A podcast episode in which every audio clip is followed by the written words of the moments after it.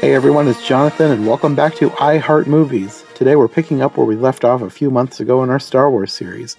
Nikki from Trivial Theater will be taking over as co host, and we're going to be talking about her favorite film in the franchise, The Empire Strikes Back. If you missed the last episode, make sure to check that out as well. Nikki and I just talked everything Star Wars, what we love, why we love it, and then we also talked about some new Star Wars specials out on Disney Plus. Anyway, this is going to be an extra long episode, so I'm not going to belabor the intro. Let's just jump right into it talking about Star Wars Episode 5 The Empire Strikes Back.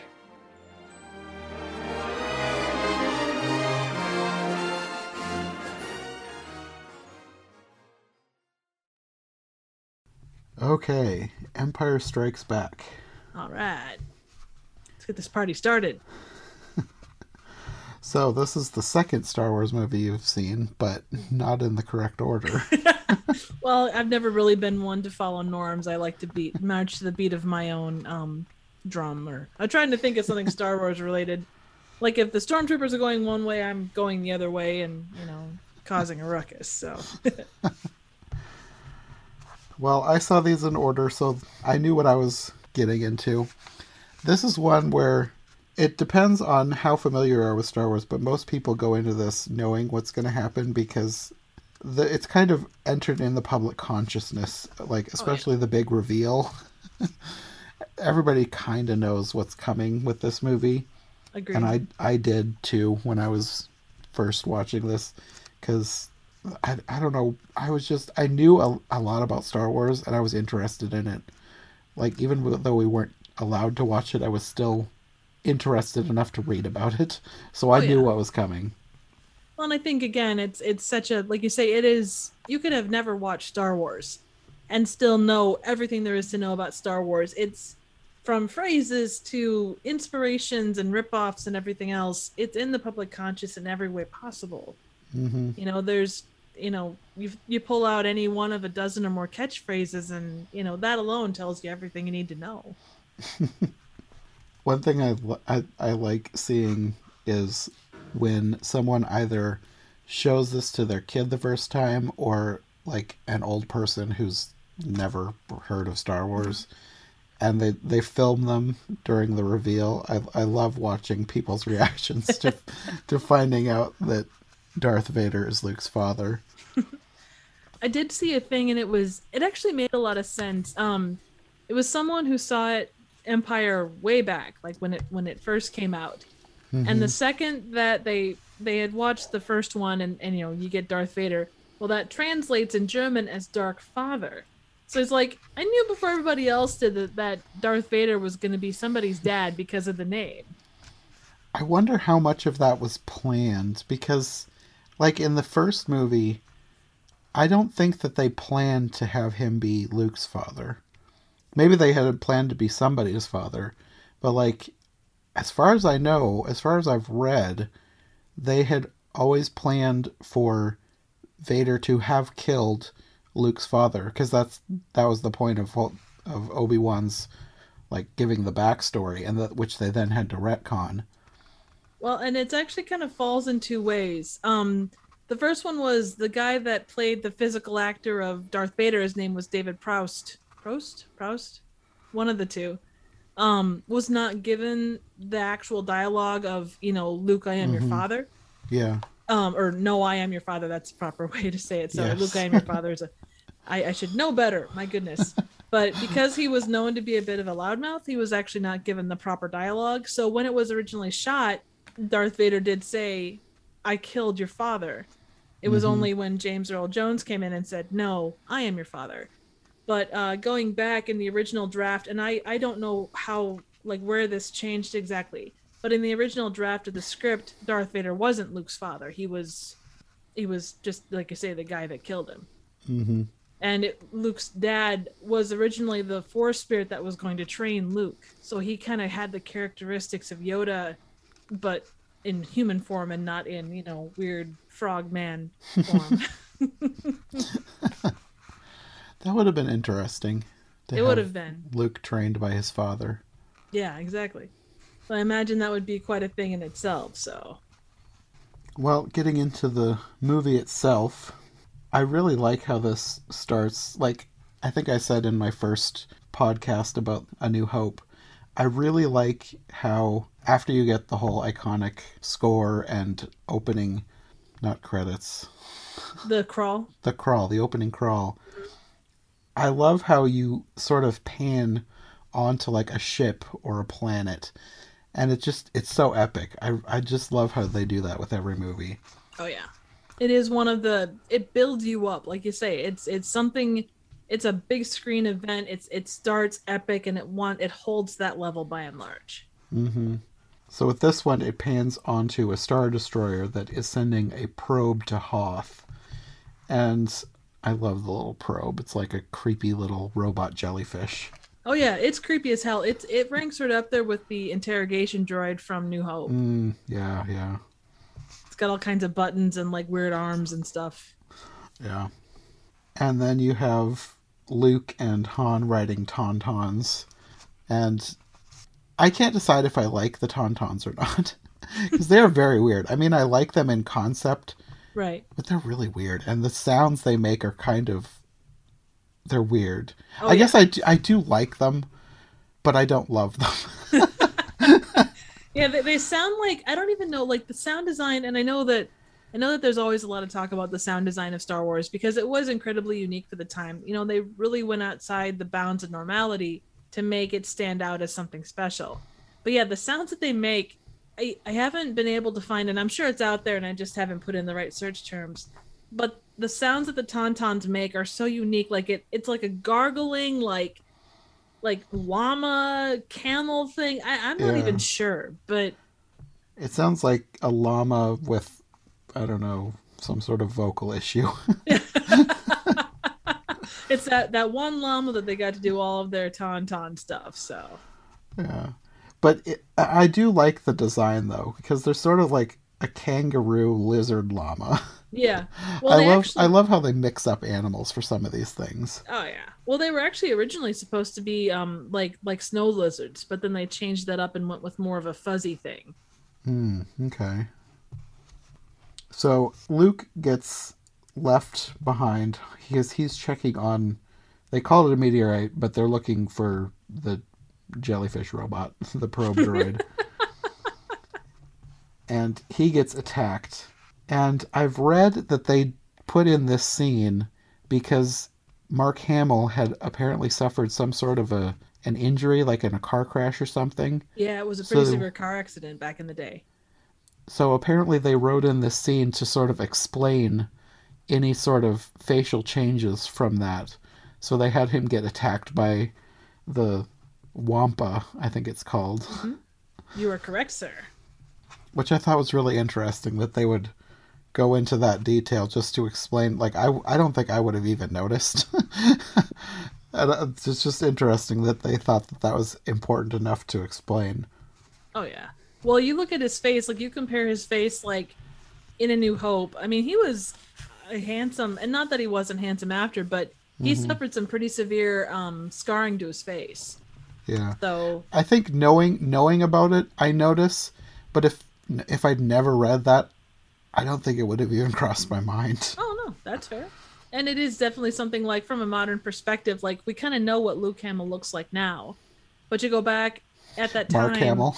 Yeah. Oh, sorry. What did I say? Luke Hamill. Best of both names. yeah.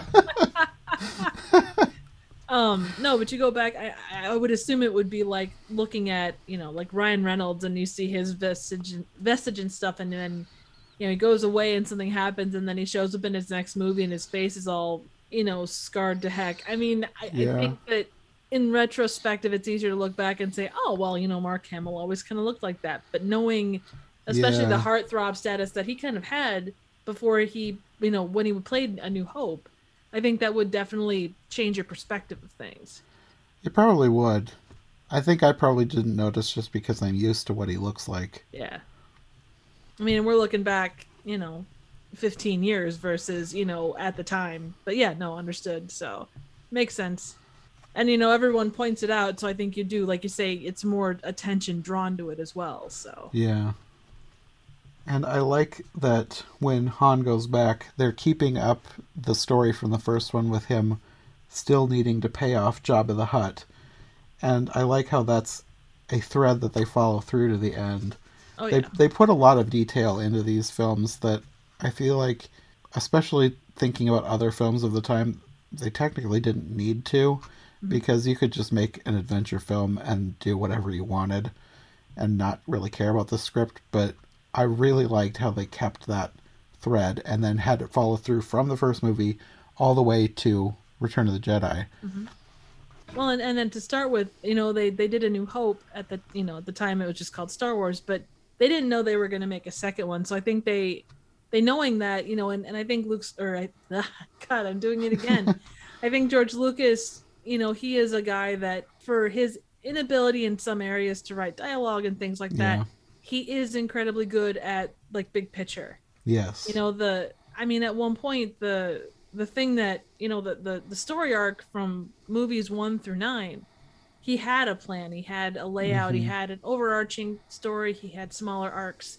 And that to tell a good story you need those. I mean you could make an Mhm. adventure film but it, i don't think it'd have the impact if you didn't have those little details the things that do come back around and even Mhm. if it's just in one off line and then you pull that back in and go well we can use this and then in this movie we can pull this in and you know it does keep you know the the everything makes sense and it's uh continue or continuity and such Mm-hmm.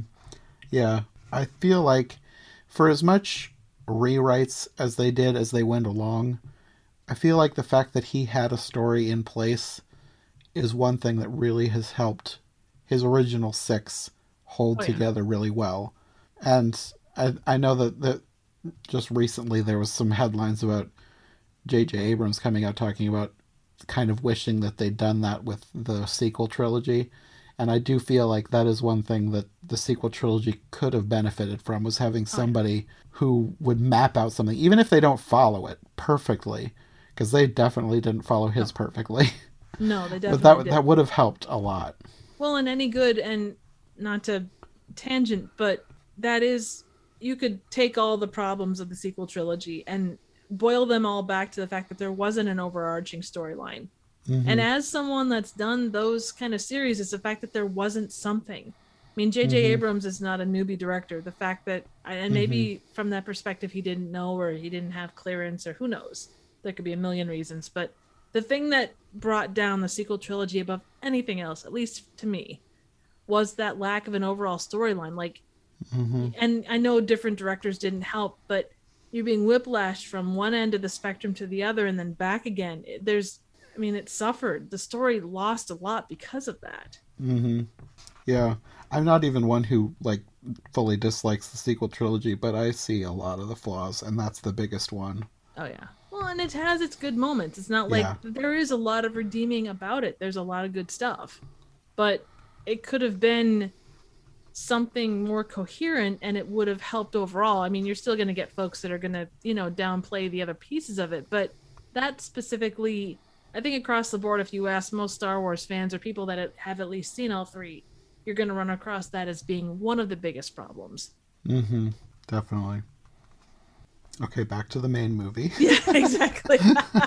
Where were we talking about? oh yeah. So Han is preparing to leave, and Leia doesn't really want him to go, but this is where they're they're still in there. they're kind of fighting a lot, even though you can tell there's something between them. Oh, it's love fighting. That's that's all it is. There's, you know, she's gonna punch him in the face and they're gonna make out. So they don't, but they should. So They have some lines in here that I I like when she says that he asks if he, if she's afraid that he'll leave without giving her a goodbye kiss, and she says, "I'd just as soon kiss a Wookiee," and he comes back with, "I can arrange that." the banter between them is, and I don't know. I mean, I think they got on pretty well on set. Like all all of the main characters seem like they had really good chemistry. But Mhm. those two, they play off each other really well. That there is a lot of of good back and forth. Whether you're talking the banter, you can tell they're having a good time. You know, despite uh, Harrison Ford wanting to get off a Star Wars set and having to wait several movies to do it. Yeah. So he's preparing to leave, and the droids come to tell him that no one has heard from Luke. So he decides to take a tauntaun out, despite the cold, because apparently at night it gets so much colder to the point where they don't even think Luke is going to survive the night. Right. It's like Antarctica, basically. Yeah. So Luke is hanging upside down in a cave, and this is where you see his apparently newly scarred face, which it, it healed very fast. If it, if they're trying to explain the the car wreck scars with this scene, he healed pretty well. Uh, force powers, because the force can heal. Yeah. so the Wampa is over across the cave, messily eating, and this is this and like the the scene in A New Hope with the arm chopping. This is probably like the first instances of gore that I ever saw. As, oh wow! When I was younger, like we we didn't watch a whole lot of stuff like no, that at you. all when I when I was younger. So this even though I loved these movies, these were probably like my least favorite parts where like an arm was severed. it does seem to be a reoccurring theme with these movies like you know, Count Dooku lost his arm. Um, I can't think of his name. It's it's, like, it's like it's like I have a bad feeling about this. It's one of those things that seems like it has to happen in every movie. Somebody's got to lose an arm. you get the like down to the last five minutes of a Star Wars movie. Huh? No one's lost an arm yet. Ah, ah there we go. Yeah. it, it's kind of a weird thing to have as a like running gag. It, it kind of is, and it's um, but I suppose if you're gonna have it happen, I mean, lightsabers and and and well, I guess it's always lightsabers. Yeah, lightsabers yeah. are a good way to do it. I mean, yeah, you know, it, it's better than chopping off somebody's head, I guess. that sometimes happens too, but the arms yeah. are the most likely to happen. I mean, if you had yourself a laser sword capable of you know melting through a, a solid metal door i mean what would be the first thing you would do? I mean chopping off someone's arm should be in your top five. Uh, probably not mine. Eh, point taken. Unless maybe it was like just... an evil person attacking me maybe. Yeah and you don't really see those in this neck of the woods all that often so. Yeah. Sorry that was tangenty one thing that I kind of have found interesting about this is Mark Hamill does not like this scene. Eh, I mean, it's not. He acted fine. I, I could see. I mean, it's not anything great. It's well, not terrible though. He he has said in recent years that they never told him that he was going to be cutting off the Wampa's arm, and he ah. feels sad about it. he's he's he's like this this thing was it was just looking for a meal and he just caught me because he was hungry. He didn't he didn't need to have his arm chopped off. Well you know and that poor and i'm assuming that the wampa was was probably like a jim henson studio creation. So yeah he did he did off a muppet muppet basically. Or at least debilitate it. Yes yes. Well i mean hell i i would not that you want to anything to lose its arm, but I would rather the Wampa have kept his arm than you know the the one dude in in the cantina. I can't think of his name. It's gonna drive me nuts. Um, there's actually total random tangent, but um, if you've ever seen Robot Chicken, there's this whole thing. They do Star Wars specials, and they're hilarious. But they have um, one where they show that guy. What was his name? Ezra. Ezra. Cause what is it? It's Ezra something or another but um, he's a architect and he's drawn and he's doing all this stuff. Goes out with his buddy for a drink and then loses his arm and then he's trying to draw as an architect and he can't do it anymore and uh, kind of funny. anyway. I think I've seen some clips of the Robot Chicken Star Wars. I haven't seen that. Oh, the Emperor stuff is like the best stuff ever. Like it is just, yeah, highly suggested. so Luke escapes and he sees Ben, Obi Wan, and he tells him that he needs to go to Dagobah to find Yoda. And then he's collapsed, and then Han finds him. And this is probably, for me at the time, was one of the grossest things I'd ever seen. I can imagine. I remember seeing it that way too, and it's just like, uh, yeah, yeah, definitely. Although, funny point. So this is actually apparently based like the idea of, of cutting open an animal and shoving someone inside Apparently, it's um a Native American thing that they did, or at least was considered a thing to do. That sounds right. I feel like I've heard that before. Yeah, I, mean, I could see it. You know, if you if you want to keep warm. I mean, yeah, dude was um wandering and it got really cold, and I don't know if he killed a bear or what it was, but yeah, he mm-hmm. cut it open and shoved himself inside to stay warm. So yeah, I mean, it's you're surrounded it makes by sense. insulation. it's a glory. It's it's it's a it's a juicy um sleeping bag. Yeah. They've actually made a sleeping bag that looks like a tauntaun, and when you unzip it, it looks like the guts that came out. Oh, I'm not surprised. there's there's um there's there's a there's a Star Wars um uh toaster thing like or sorry waffle maker like it it it makes Death Star shaped waffles. There's so much Star Wars merch. Oh yeah. you could probably just imagine anything. oh yeah, of course. now I kind of want Star Wars waffles. yeah, I kind of do too now. Damn it.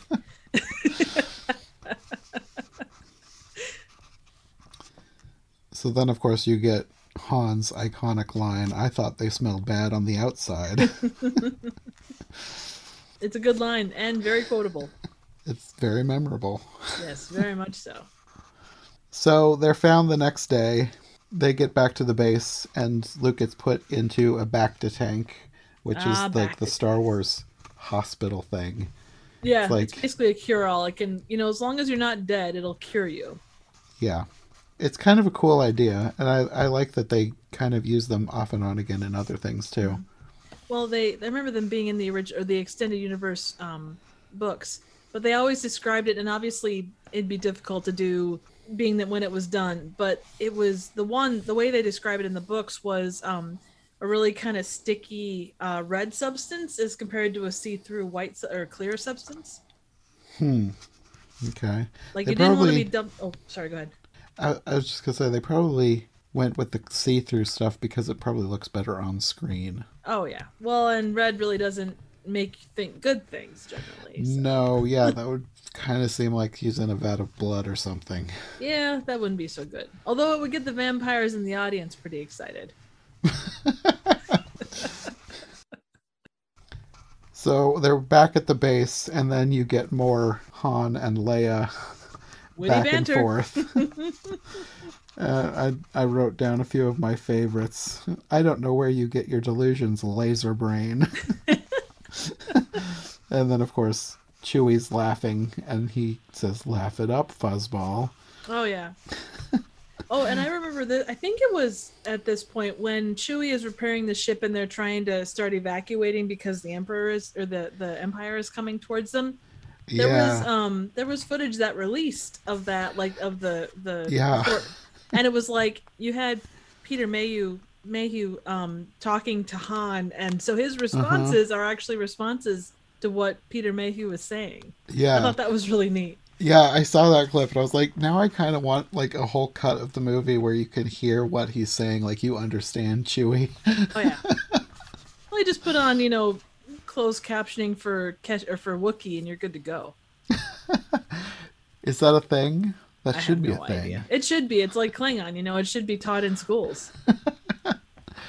they could make a a cut or like a closed captioning add-on that translates all the alien languages. Oh yeah, it could be like a Babelfish from uh, Hitchhiker's Guide to the Galaxy. That'd be the way to do it. Yeah. And then of course, during that whole scene, I th- what I think is probably the most iconic line. Why you stuck up, half witted, scruffy looking nerf herder. Who's scruffy looking? but I want to know what a nerf is and and where oh, are they herded. um, I'm trying to think. It's like a, it's not a cow, but it's kind of like a cow or like a sheep. Like it's very. I remember reading it. Like they they were on some planet. I think it was like Dantooine or something like that. Had nerfs, Okay, that shouldn't surprise me. now I want to see them. I hope they're in some sort of expanded media somewhere. Oh, I'm sure they and are. if they're not, they need to be. I think this is like the first Han and Leia kiss as well. I think so too, yeah. Well, no, because you've also got Luke and Leia in this. Is that still coming up? I think so. But this is the first between Han and Leia. Right. Yeah. Luke and Leia. that takes on new new new insights looking backwards after you get to Return Incest- Jedi. ancestral insights. At least they didn't know. yeah. Well, no. it's not yeah, like it was exactly. on purpose. No, absolutely not. Well, and that's the thing. You know, you can. They, they, there's always that. Okay, did Lucas mean for them to be siblings, or did he not? Like this would indicate that he didn't expect or didn't plan on them being No. siblings. But then you look at other like there's other areas where they say he totally meant them to because of you know this scene, that scene, and the other scene. So who's right? You know where where does it fall?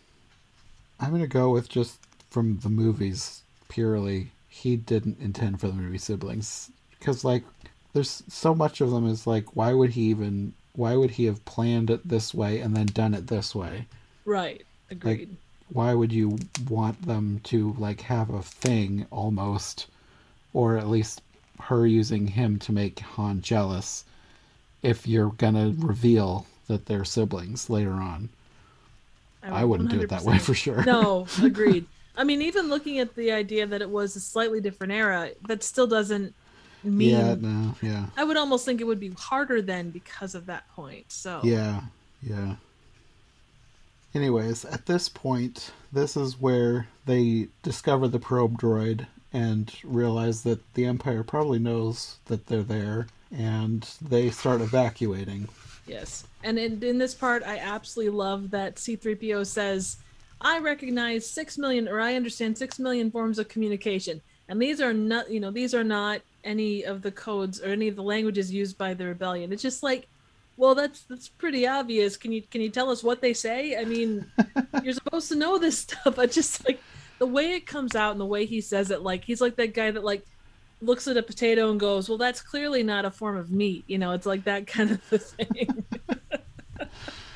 Well, if he's fluent in six million, maybe this was the six million and one that he just hadn't learned yet. that's very possible. That's very possible. But he doesn't, you know, for all the years that he exists, he doesn't try and better himself by learning, you know, an additional fifty or sixty thousand forms of communication. He just hadn't downloaded that update yet. No, he didn't. Well, I suppose you know when you're running, you know, from the Empire and then, or, you know, from evil beings when you're first created, and then the Empire and everything in between. I suppose you don't really have time to learn any new anything new. Mm-hmm. While they're evacuating, you get a scene in space with Vader, and Vader is sure that the readings from the probe droid show that that's where they are. He knows that's where Skywalker is. And you have this character who I never knew his name, but I figured it out for this. His name is Admiral Ozzel. Well, Can you imagine having that name? I mean, There's a lot of names in Star Wars. It's like, can you imagine having that name? oh, dude. Yeah, exactly. but yeah, Admiral Ozzel does not believe that that's where the rebels are. Right. And poor guy, R.I.P. He ends up coming Yeah. out too close to the planet. He's detected, and then he ends up dead. Yeah. then he is the one who the the line is iconic, but he doesn't use his name, so he's not remembered. But it's "You have failed me for the last time, Admiral." Yes. and thus goes the wrath of Vader. Yes. That happens a lot. Like their upper management, like it's one of one of the few places where you wouldn't want advancement. No. I do not want this raise. Thank you. Oh, but but we insist. I've been here five days. I don't have enough experience to be an admiral. Oh, you'll do great. Yes. I think I think the guy who is put in charge, I think his name is Captain Piett. I tried to write Yep. these down. Yep, he becomes admiral at some point because he plays a rather large role in um, later Star Wars books or the expanded universe books. Okay. So the rebels are sending out transport ships and they're trying to get everybody out past the Star Destroyer because they have a lot of people there that aren't fighting. I'm sure it's probably like the cooks and the janitors and stuff. Yeah, all the civil servant type folks, and I'm sure probably like the the techs and all that stuff. Mm-hmm. People so that maintain. Yeah. So they're trying to get all them out. And in the meantime, they're sending out fighters and the Imperial walkers are coming. The AT-ATs. Oh yeah, first appearance of those. Um, Yes. They were actually inspired by the walking machines in War of the Worlds. Really? Yeah. I'd never heard that before. That's interesting. According to IMDb, and you know, you can say some stuff in IMDb is a little wonky, but I think most of the Star Wars stuff is pretty right on. And the I walking mean, it makes patterns, sense. Yeah, and the walking patterns of elephants were studied to make the movements as realistic as possible. That makes sense too. Yeah. Yeah. So, where do you fall on the pronunciation of AT-AT? Because that's another thing that Star Wars fans will endlessly debate. Oh, Is yeah. it AT-AT or is it AT-AT? Uh, I think you have to do it. Being that both are capitalized, I think you have to go AT-AT because you don't call you don't call the little chicken walkers. You don't call them you know at stats. They're ATSTs. Yes, that's So- how I feel. I mean, I, I suppose you could do at ats, but that just it sounds goofy. It like- does to me too. The the thing that kind of bugs me though is like on the official Star Wars YouTube channel, they pronounce it AT-ATs. Really? Like all, all the people like behind the scenes stuff, they pronounce it AT-ATs, and I'm like, I I've never I had never that had never even occurred to me to read it as AT-AT. I didn't I like I didn't even know about the debate for years. Like in my head, it was just AT-AT right. because they're both capitalized. It there's the ATST. It just makes sense that it would be the AT-AT. But apparently, there's this whole group of people that call it ADATs, and I'd never heard that before. But you know, I think to some extent there's going to be a group for everything, like Leah Yeah. versus Le- like Leia versus Leah. I mean, I'm trying to think what one that was in. Wasn't it um before they went before like the the build up to the uh, Battle of Endor, like when they get the plans, it's the one guy is like Admiral or uh, you know Princess Leia instead of Princess Leia. I guarantee there are people that call her Leah as compared to Leia. I suppose. I mean, you can get that in real life with people. Like that, there's different ways to pronounce different names, and some people will either intentionally or not mispronounce different people's names. Oh yeah. So agreed. yeah. Hmm. Okay. just to be different, that's why they do it. So Luke is out in the battle as well, and apparently, I don't think I ever realized that his co-pilot is killed. Oh yeah. like for some guy. reason, the first time I saw this, I just thought that he was knocked out. and I don't think I realized until like a long time later. Oh, he's dead. Yeah, he got barbecued. Oh, like, Yeah. yeah. Poor guy. And I don't know, like, and actually the dude's name was Dak, and it's like, I don't know. I'm sure that there's something around Dak that probably like, well, this guy's gonna die five minutes after we meet him, so you know, just call him Dak, like someone's ex-boyfriend or something. And while all this is going on, I think Luke had instructed them to prep him an X-wing with R2, and I don't know how much the rebellion knew that he was planning to leave because I think it was kind of a secret. I think, and I'm not even sure. Did R2 know? Because I feel like there was like some dialogue about R2 being surprised that they're not joining Yeah. them later on. Well, I think that because he really didn't get any. I'm, I'm pretty sure that it was only Luke that knew. I think he was scheduled to go someplace, at least by the novelization, if I remember correctly. He was supposed to rendezvous wherever, but then he ends Yeah. up going to Dagobah instead. So yeah, Mhm. I, I'm pretty sure no one knew where he was going. Yeah. So, anyways, they're prepping him a ship, thinking that he's going to be joining them, but he has other plans.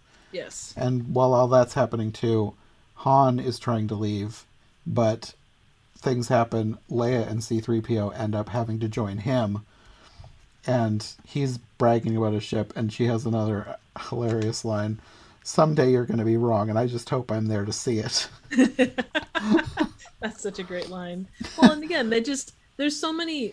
They didn't have to go out of their way to be funny. They just, you know, the way the delivery of the lines, the simple.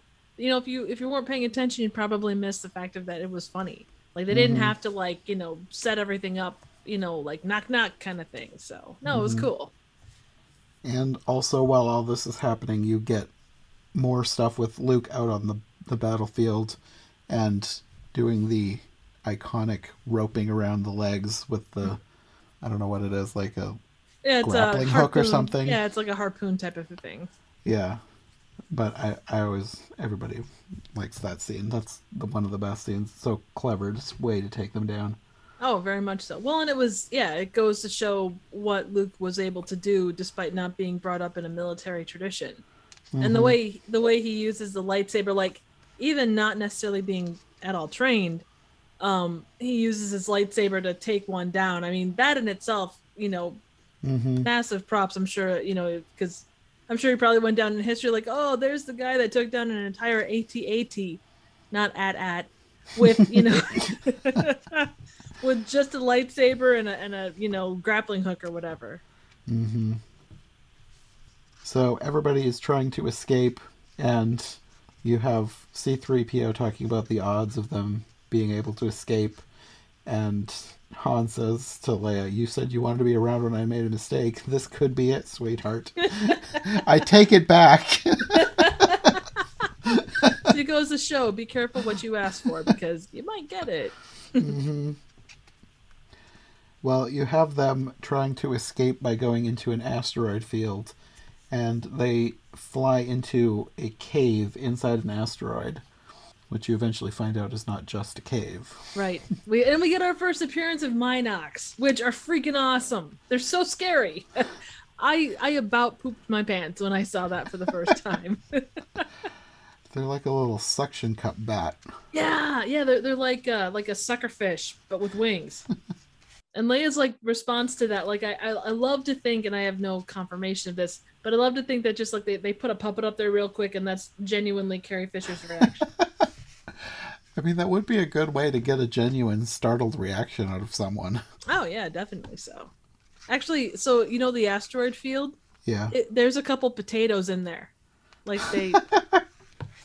like I'm looking here. Let's see. Um, yeah, it's one of the asteroids is a potato. Um, when the Millennium Falcon enters the fields, two two asteroids travel from the top left and the bottom right corner of the screen. Just after the second asteroid leaves the screen, a third one appears in the top left corner, and it's a potato. Hmm. I have no idea why. I just I thought that was. Well, funny. I mean, I guess they could make good asteroid stand-ins. Oh, definitely. They're kind of asteroidy looking themselves. That they are. The bigger question is are actual asteroids made of potato materials? I guess we'll have to land on one and see if we can eat it. Nice. I'll bring the fryer. You bring the you bring the seasonings. Okay. So while all that's going on, Luke and R2 end up on Dagobah, and R2 falls into the swamp and is eaten by something. I, I, love that so much when he's just like tootling around in the water and Luke's telling him to get out and he's just like, you know, do do do do do. yes. oh, that's so great. Oh god, and it's unintentional. Like it's it's funny, but it's not like you know laugh your butt off. It's just it's there to be amusing, and I love yeah, it. It's just a cute little character moment. Yeah, exactly. Like at its heart of hearts, you know, R two D two is a little goofy guy. yes. I love R2D2. Oh, he's I, great. I need like a remote control R2D2. I think you should. There's a lot of little cute droids that I would like to have. Star Wars is full of little droids. They I are. love them all. I even little... like the little mouse droids. I was just gonna ask if you wanted to get a mouse droid. yeah, there's.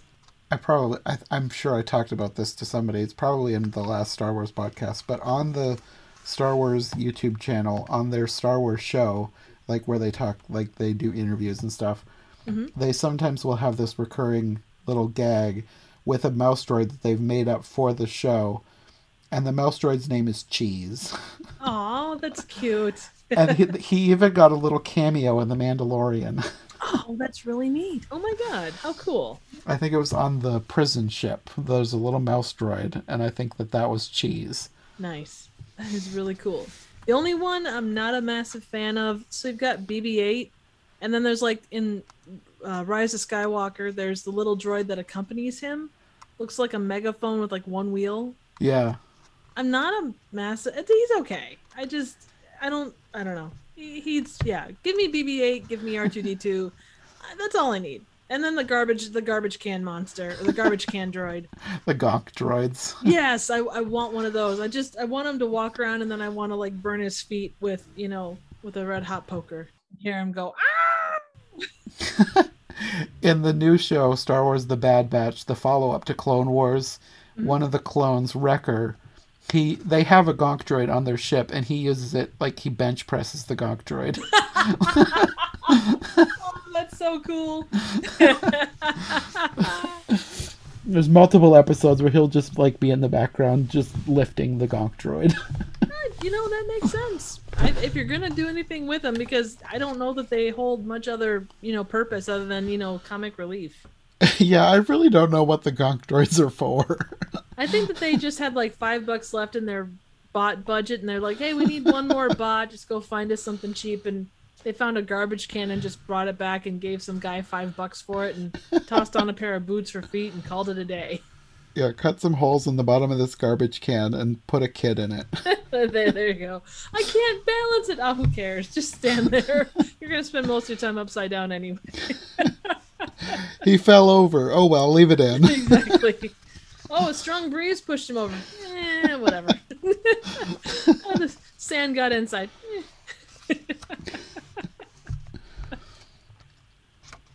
There's a scene where the admiral is telling Vader that they've lost the Falcon in the asteroid field, and Vader says something like he wants the ship, not excuses. And I think right. that's around the time where you see his scarred head. Yeah, I think so too because they report back that they're unable to find him, and then you see the one admiral guy like like putting his finger in his collar and kind of nervously. Mm-hmm. Um, but actually, there's some cool trivia with that. So, again, talking about the sound design. Um, so the meditation chamber, when when it opens, it's re- a recording of a whole block of Alcatraz cell doors slamming shut. Hmm and then the shot of his or the the sound of his helmet being lowered onto his body is the sound of someone putting their hand over a vacuum tube while it's still sucking. Oh, I could I could hear that. Yeah. Yeah, exactly. Interesting. I'd never heard that about Alcatraz. Yeah, I, th- I thought that was really neat. It's kind of I mean, like the sound of I'm trying to think.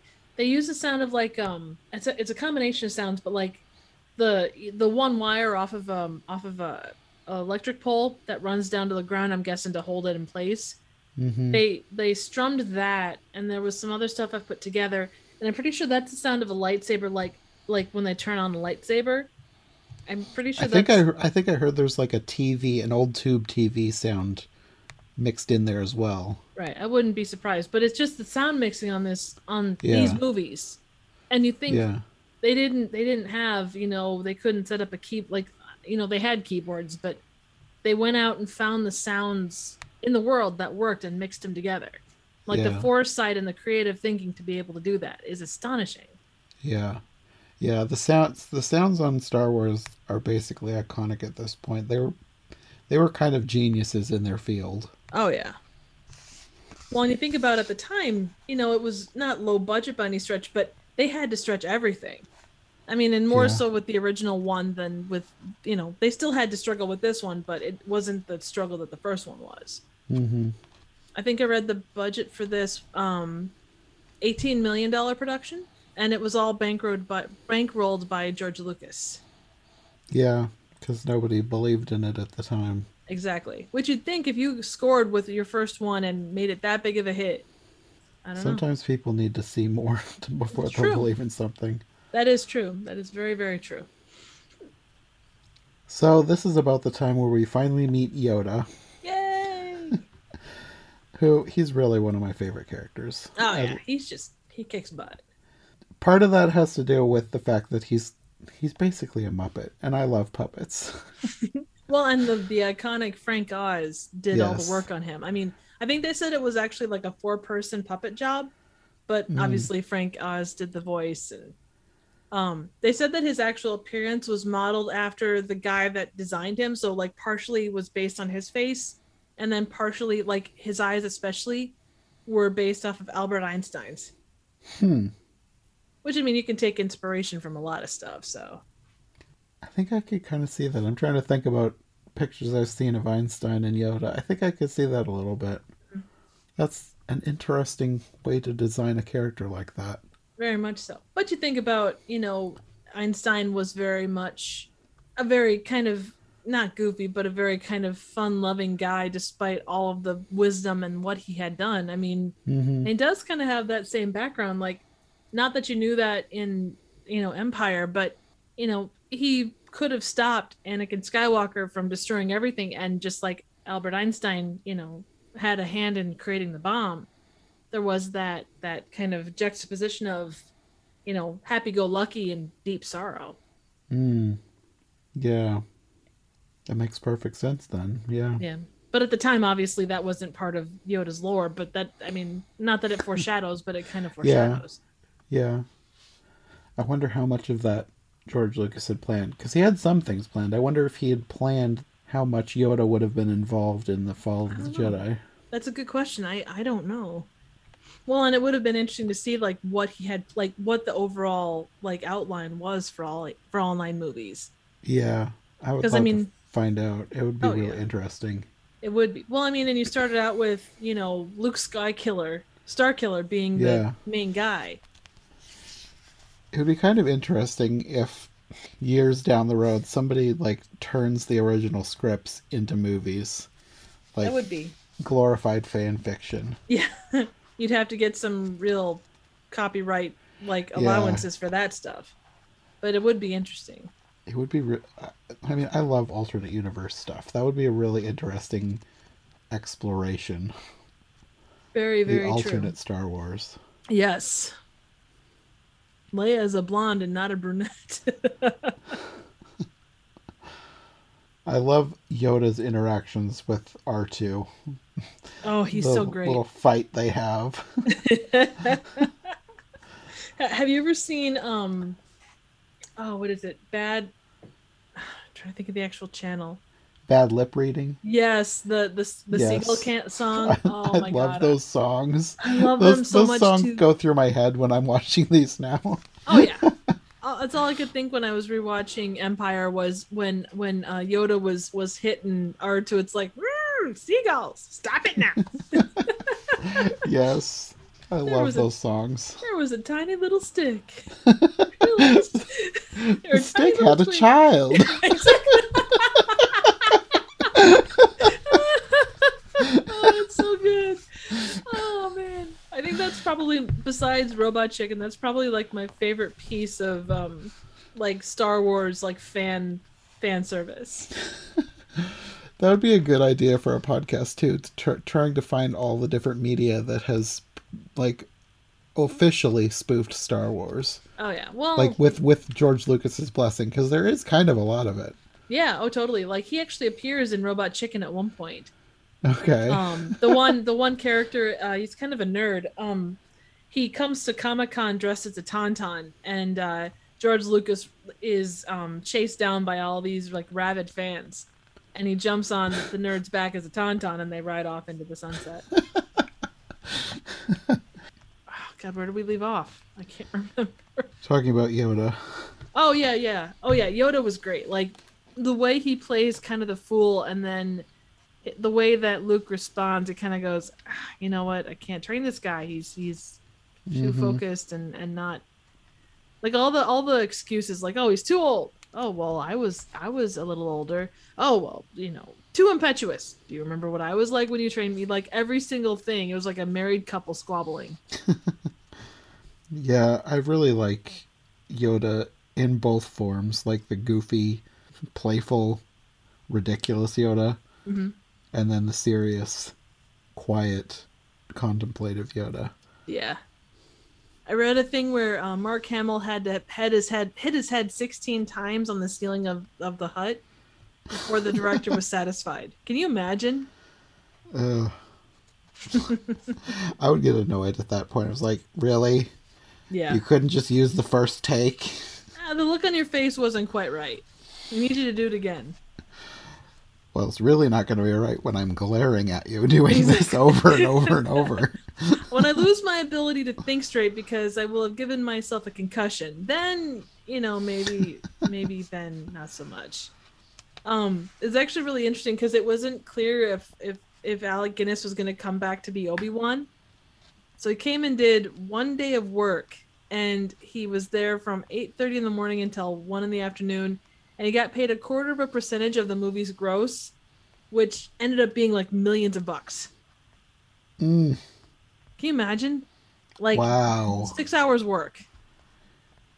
Wow. Yeah. That's amazing. I mean, rolling in the dough. really? Yeah. That's got to be the most. Well, probably not the most money that someone ever earned in that amount of time. No, I'm sure, like Jeff Bezos and everybody, those kind of people earn more. But for like a normal person, that's probably so, some of the most money that everybody, anyone has ever earned for just oh, yeah. six hours of work. Exactly, and appearing in well the the Hoth scene, and then what a few minutes here of this, and then a little bit of voiceover. Yeah. Yeah. Wow. Poor Luke was hitting his head like nobody's business, and you know getting concussions and stuff. so we have more back on the Millennium Falcon with Han and Leia fighting, flirting, and you have C3PO communicating with the ship and talking about it having a peculiar dialect. I imagine it swore like a sailor. that that scene kind of has new connotations now after Solo. Oh yeah. Thinking about what what happened there. Oh yeah, very much so. Regardless of what you've heard, make sure to check out Solo everybody talks bad about Solo. I love Solo. I have a few issues with it, but I love the movie as a whole. See, I, I think it's probably more just the all the drama. Like it's like the the the 2016 Ghostbusters. You know, it's more like the buildup of the behind the scenes and the actual thing itself, and so it it changes the perspective of a lot of people without really mm. meaning to or needing to. It could be. I'm sure that at least accounts for some of it. It probably. Yeah. It also probably is just people who don't want to see something, a new interpretation of something they already love. Oh yeah, and that's true of a lot of stuff. I mean, that's that's a good chunk of extreme Star Wars fans. Yeah, that's true.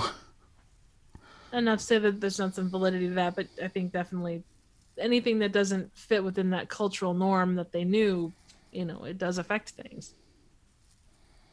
We also get a scene in here of Vader being summoned to talk to the Emperor. Oh, yeah. And the Emperor telling Vader that Luke is the son of Anakin Skywalker. Gasp! dum, and dum. Vader, I don't. He he asks them how it can be true. He doesn't know. Like as far as he knew, like as I don't know how much they had planned for of the backstory, but as far as he knew, his kids were dead. Mm-hmm. Well, and, and, all they ever, all they ever really say, I mean, all that care or all that anyone really talks about their backstory in that respect is that, um, like Leia remembers her mother being incredibly sad, and that's mm-hmm. kind of it. Mm-hmm. Which, now that we've seen the original series, I question how she remembered that, but it's I'm sure one probably... of the things that I'm willing to forgive. Yeah, I'm sure they probably chalk it up to force. You know, like yeah, like, you know. I mean, that's you kind of have to. Yeah. Oh, absolutely. I mean, and technically, not... she was strong in the force, so. Yeah, and not that you ever want to say because force, but ultimately you kind of have to say because force. Yeah, yeah, yeah. There's there's a lot of things that a lot of people could really pick apart with Star Wars, but oh yeah, it's I'm willing to forgive a lot. no, agreed, and I think you do have to suspend disbelief to some extent. Mm-hmm. And the scene ultimately ends with them talking about wanting to turn Luke to the dark side and join them. And Vader says that he will join us or die. Yes. He's my son, gosh darn it. He's going to follow in Daddy's footsteps.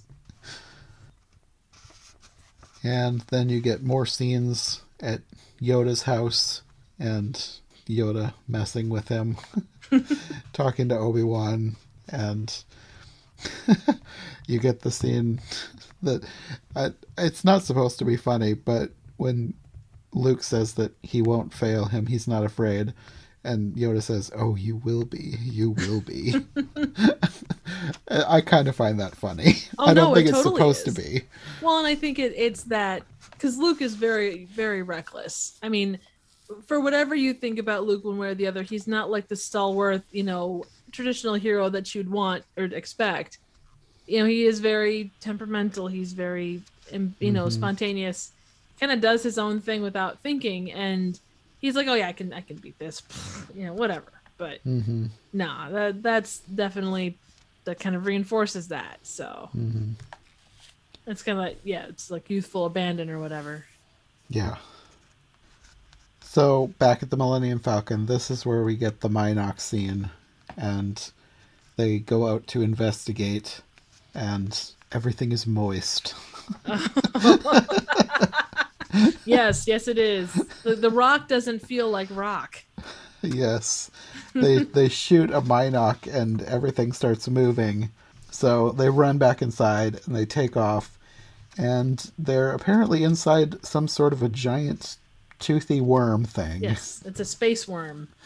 Yes, I, I I really like the idea of there being worms inside asteroids. Oh yeah, I mean makes sense. So you know, if you're gonna have a worm any place in outer space, I would say that a, an asteroid is probably the right place to have them. Uh huh. And this is another thing that people like to pick apart. Like in within the Star Wars universe, there are things that live in space, and space technically does not have an atmosphere, but like I, I don't care. I think it's cool to have living well, things out in space. I mean, in space there shouldn't be sound either, but no one seems to have yeah, an exactly. issue with a TIE fighter screaming around. So yeah, people need to calm their faces. Yeah. The uh, one... I'll just pretend that there's air in Star Wars as space. Yeah, there you go. Totally. It's a separate universe. Totally yeah. different plane of existence.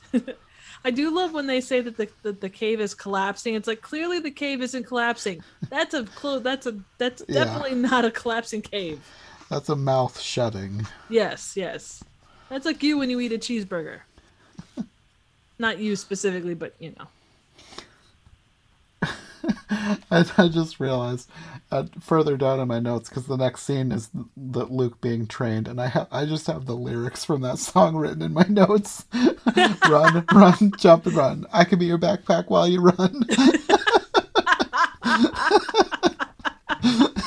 oh, that's so great! Oh, it's been like a month since I wrote these notes, so I'd forgotten no, that I did that. No, that's okay. That's well worth it. Like that was great walking back into that.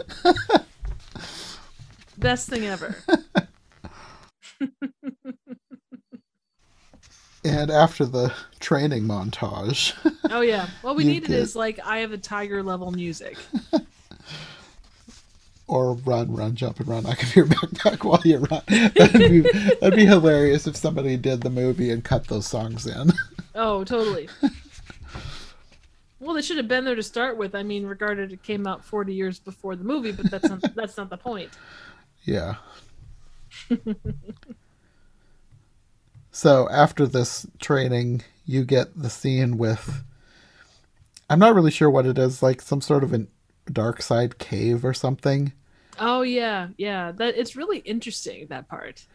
Yeah, it's one of those things that I don't really understand, but I think it's cool. It's it's like in Last Jedi, the the other cave. Uh, it's probably some supposed to be something similar. I don't really understand what's going on, but I think it's it looks cool. Uh, it's basically Luke facing his fears, facing since he came to face to face with with Vader once, that has become and he kind of struck down his Jedi master at the time. So I'm you know there's a lot of complex feelings towards Vader and whatnot, and he's mm-hmm. facing mm-hmm. the worst version of what Luke could be. I mean that mm-hmm. is the dark side of himself. So that's the worst thing he could be would be to be Vader. So yeah, it also might be foreshadowing his parentage a bit. Oh yeah, very much so. Well, and then he, they said that you know, and I think it was in the novelization or some place I heard, it's a place that does weird stuff. Like not even Yoda really goes in there. Hmm. I also think it's kind of interesting that in this whole scene you get like actual animals like lizards and snakes and things. Mm-hmm which they have of course retconned as to be some sort of Star Wars lizard and Star Wars snake. But oh, yeah. I just think it's interesting that they used a, a real creature and they didn't even like paint it a different color or something. Well, and in that environment, how would you re you know how would you repaint it as such where you'd actually notice? I mean, you'd Yeah. have to paint it bright pink to really get the idea of what it's supposed to be. I would think. Yeah. And really, it makes more sense to have them be the colors that they are anyway. Yeah. Well, especially being you're in a swamp, so Yeah. So at this point, they are trying everything they can to find the Millennium Falcon. The Empire is trying everything they can to find the Millennium Falcon. And they are sending in bounty hunters. And ah yes, classic scene. the only one we really get to know is Boba Fett, but there's some other ones there that have been expanded upon in the expanded universe. Ah, including IG88. Bossk and IG88, which I really like the stuff that they have done with IG88 and turning him into like a line of droids and then using that line in various ways in different media. I especially love how they've expanded that in The Mandalorian. Oh yeah. Well, and I think it traditionally IG88 was supposed to be a series of like a like you know a production line of droids like anything else. Yeah. So Millennium Falcon is trying to get out of this asteroid field, and they don't have light speed. So instead of doing the smart thing and trying to escape, I mean that I don't even know if that would be the smart thing. They do an even smarter thing. They act like they're going to attack the star destroyer, and then they kind of just disappear by clamping on underneath. And that's pretty awesome the way they do that. Yes, I I love the scene later on when they just float away with the garbage. Yes. quite a quite a place to be, but as long as it works, who who the hell cares? Mm-hmm. Then you get more Yoda training Luke, and this is the X-wing scene, trying to get the X-wing out of the swamp, Oh yes. Very iconic scene. and his line "Do or do not. There is no try." Yes. Which I I don't know how I feel about that line. Yeah. I don't know how practical it is. Yeah. Well, you know, you look at even, and obviously time changes things. Looking at that series of lines, or even like a very straight version of Dark and Light Side nowadays, Mhm. it doesn't hold up the same way as it did then. Because there Yeah. is a lot more gray area the way we look at stuff. Yeah. There's a character in Star Wars Rebels called the Bendu who is the embodiment of the light and the dark, like the line between the light and the dark. And I really like that idea and I really like how he's so completely unpredictable. Like he he'll help the good guys, but he's not on their side. Ah, so he's kind of like uh, anti-hero type of a thing. Sort of, but he's also he's almost like a god type figure. Oh, nice. Like he's he's a creature but he's more than a creature. It's interesting. It's one of those things that you'll you'll get more when you get into the, the show. Yeah. but i really like that idea of someone who's not really on one side or the other. Hmm. He's on his side. yeah. Yeah really. There's a lot of really good quotes in this whole scene and one of my favorites is look at me judge me by my size do you That's basically everything out of Yoda's mouth is is iconic in one way, shape, or form. yeah Even the and that is why you fail. Yeah, that's the one I was just gonna say. yeah, that's that's one of my favorite when he lifts it out and Luke says, "I don't believe it." That is why you fail. Yep, yep. He's like uh, Robin Williams in a, in uh in uh, uh, Dead Poet Society. His words are are very are very fluid and and flowery, but he, everything he says has a point. okay. Yeah, I haven't seen that one. Oh, great movie. Very much unlike Star Wars, but you know, great movie. Yeah, I've I've heard of it. I know it's revered. It's just not one that I've ever seen. That's okay. I'll forgive you this time, but you know, There's a lot of movies that people revere that I've never seen. Oh, I understand that. I run into that quite a lot myself, so no worries. So, um, we were talking bounty hunters. Uh, Boba Fett, for all of the all the being so iconic, he only has five lines in this movie. Yeah, he doesn't really say much. Nope, he is a silent but deadly. yeah. It's kind of funny how how much people love him, but he doesn't do a whole lot. No. Until the Mandalorian, because the Mandalorian kind of redeems his character. Oh yeah, yeah. He kind of even the way, not that we're on, not that we're on Return of the Jedi, but even the way he goes out is kind of not great. yeah, I would love to them to do some sort of a story explaining how he got out of that. Actually, there is, um, and it's expanded universe. But those those tales of of uh, Jabba's palace and tales of the bounty hunter, they actually go mm-hmm. into his into his what happens. It's actually really, I mean, it's obviously it's one person's interpretation and it's not really yeah. canon per se anymore, but it is actually very interesting. So I feel like one of the books that I borrowed from the library when I was a kid after watching this had like an explanation of that too. Yeah.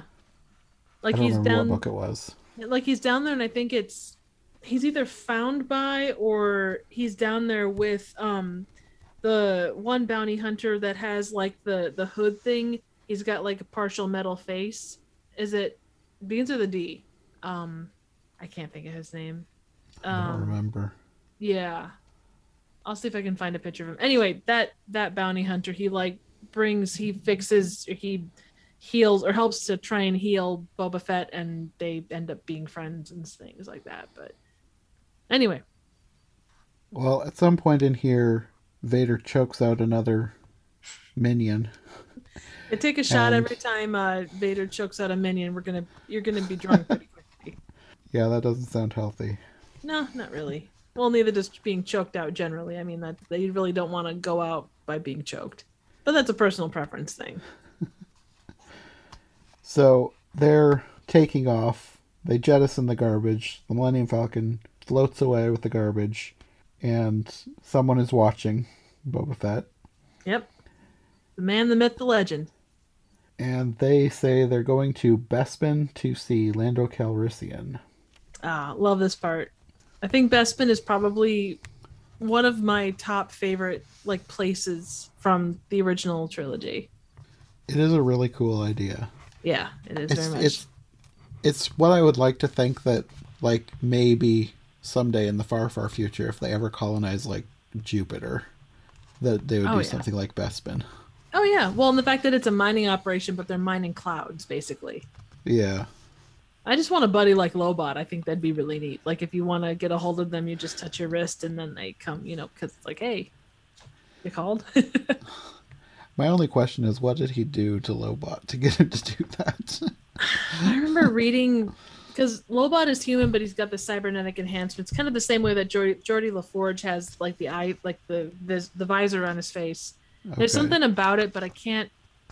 Uh, I can't remember what his what his background was, but it was actually really interesting. Like they built up this whole backstory for his character, and they okay. didn't really do a ton with it. So, but I mean, he's not a main character by any stretch, and yeah. As long as it's not like one of the things that I think it's kind of a background detail. I think it's in Solo. Is one of the creepiest things is those people that only have like half a head. They're like kept alive like with robotics and they're basically slaves. Oh. It's like the creepiest thing. It's kind of a background detail. Mm. But I think I read that they were like prisoners or criminals or something that they basically have just decided to use as slaves and they like half decapitate them Oof. and then put in all these controls and then use them like that. So as long as Lobot isn't that.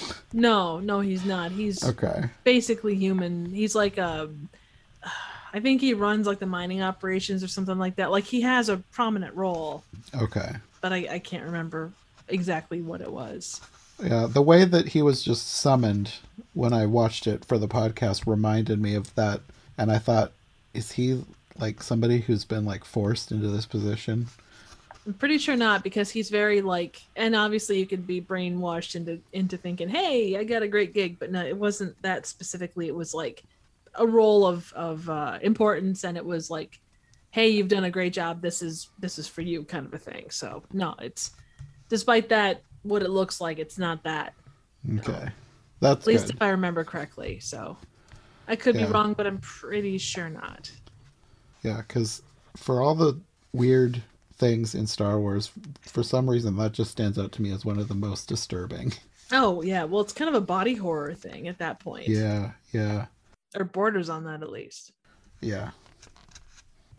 So I was trying to think here. The uh, so Bespin was was based off of an Art Deco design that was uh, based on machine age designs from the 20s and 30s. So it kind of had that Art Deco style to it. I can see that. Yeah, it does. It it is like a classical piece of art almost, especially yeah. like in the details in the buildings. Yeah. I remember seeing a thing on the matte paintings, uh, specifically of Bespin, and the amount of detail that went into the design, like tiny, tiny brushes to get some of the the the weight or some of the details into the city. It's just incredible. Mm. Well, while they're on Bespin, Luke is learning how to see people through the Force and apparently he's seeing Han and Leia in pain. We don't see what he's seeing. Right. But whatever he's seeing, he's afraid they're going to die. And Yoda tells him that the future is always changing. So if he leaves now, he he might destroy all that they're fighting for. But he leaves anyway. Again, impulsive and so I always wonder like obviously not a lot of time has passed for him to become, you know, like since he arrived on on Tatooine or on um Dagobah. Mm-hmm. Like how much training does he honestly get? Like he gets very little with Obi-Wan, he gets very little with uh, Yoda, and I'm not sure how much time passes between Empire and Return of the Jedi, but overall he's really not a fully formed Jedi at any point. I mean, no. Like it doesn't go right back to Yoda as soon as they get done doing the thing. It's just I, I don't know. It's like that whole that whole bit always kind of bugged me as how much how much can he actually learn and i know mm-hmm. with time he got to be more you know more informed as he went along but i i just i don't know yeah because he really only spent a few days with yoda okay i wasn't exactly sure right i figured like, it couldn't be long well when they they left roughly the same time on hoth and for most of the time that they're in the asteroid field Luke is training. So he doesn't leave until they're going to Bespin. So between Hoth and Bespin, that's all the time that Luke is training with Yoda. Right. And so then he got his own travel long. time. Yeah, exactly. Yeah. It was I don't know, like that whole part of it like I don't know. Yeah, it's not clear how long he stays there, but it's not that long. Right. It's not months or even weeks. Yeah. Which you'd think you would need at least months to gain any sort of mastery over the Force. You would certainly think so, but I guess I don't know. Other folks know, but I do not. So they land on Bespin and they meet Lando, who acts like he's upset about something in the past, but he's kind of faking him out. And you he learn here that he was the original owner of the Millennium Falcon. Oh, I wanted to know that story so much at that point. Like that's the only thing I wanted to know was that whole story. Well, now we know part of it from true. Solo. Very, very true. and he's taking them on a tour, and C3PO wanders off for some reason and gets blasted into bits. I gotta say that was kind of satisfying. Is that is that bad of me to say? you don't care for C3PO. I like him. I just I was 8 or 9 when I saw this, so I I love explosions, so I, I, that's the only thing I can really say is that I, I yeah. No, I, I don't have any issues with C3PO. I just at that point in time I just you like just explosions. relish watching him blow up. oh God, I laughed like well, I guess I was basically a small schoolgirl, but yeah, I laughed like a like a little schoolgirl. and I still can't help but laugh because of how hard I used to laugh at C3PO being blown apart. so in here, Luke is taking off. He's still being warned by both Obi-Wan and Yoda that he shouldn't be going and if he goes, he's going to be tempted to join the dark side, and he will end up having to confront Vader alone if he goes. Right. But honestly, he would have anyway, because obviously, I mean, for whatever powers Yoda has, you know, he's not going to be able to be there with him. And Mm-hmm. like Obi Wan, kind of just, you know, I mean, He's dead. Alec Guinness only only showed up for one half day of filming, so you know he's not going to come back. It's like, okay, I'm on a swamp planet. I'm out. Yeah.